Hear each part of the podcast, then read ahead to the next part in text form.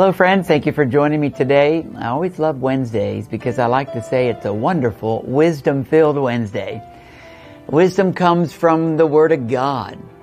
And every Wednesday night, I am right now in a series just taking chapter by chapter through the book of Joshua. And Joshua is a book of conquest. Can you say conquest? We don't often say that. Let's say it again. Conquest. That means you're going to possess something. You know what you're going to possess? God's promise for you. It's about getting the victory over something that you've not quite been able to, seal the deal on. God has promised you something.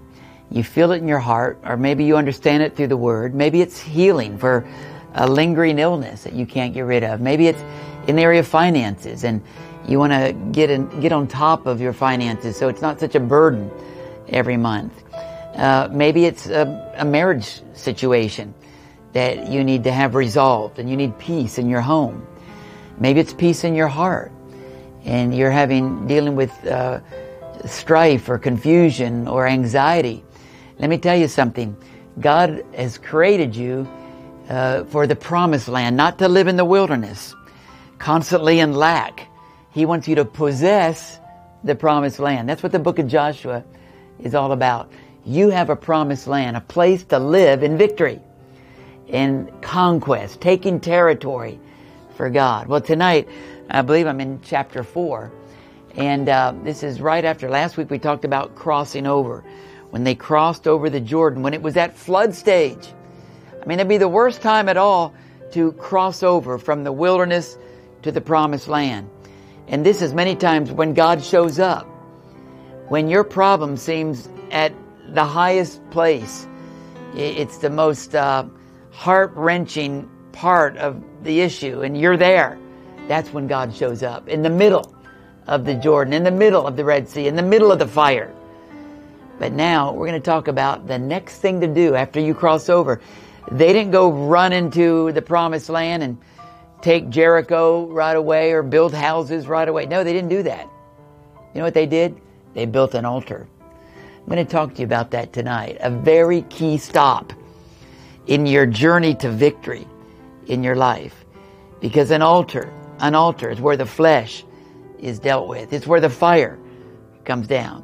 There's no fire without flesh on the altar, without something burned up on the altar. An altar is where God shows up in your life. What does that mean in a spiritual sense? Because we're not building stone altars anymore today. Well, we're going to talk about that. Just a few verses in Joshua chapter 4. Bring your Bible tonight.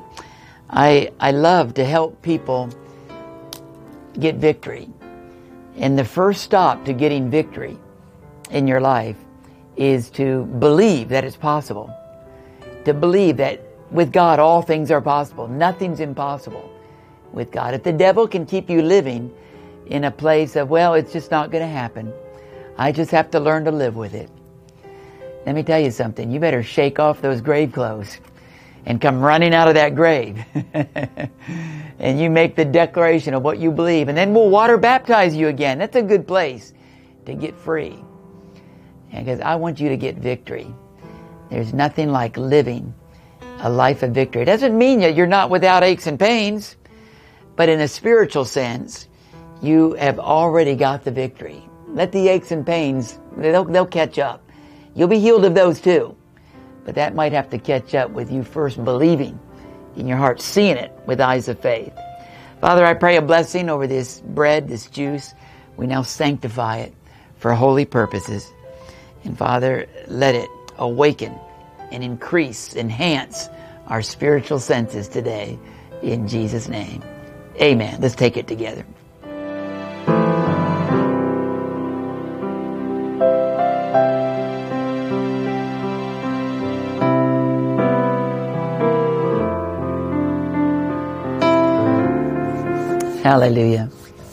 Thank you, Jesus. Well, I feel the presence of God. Sometimes I just feel it's like a warm blanket.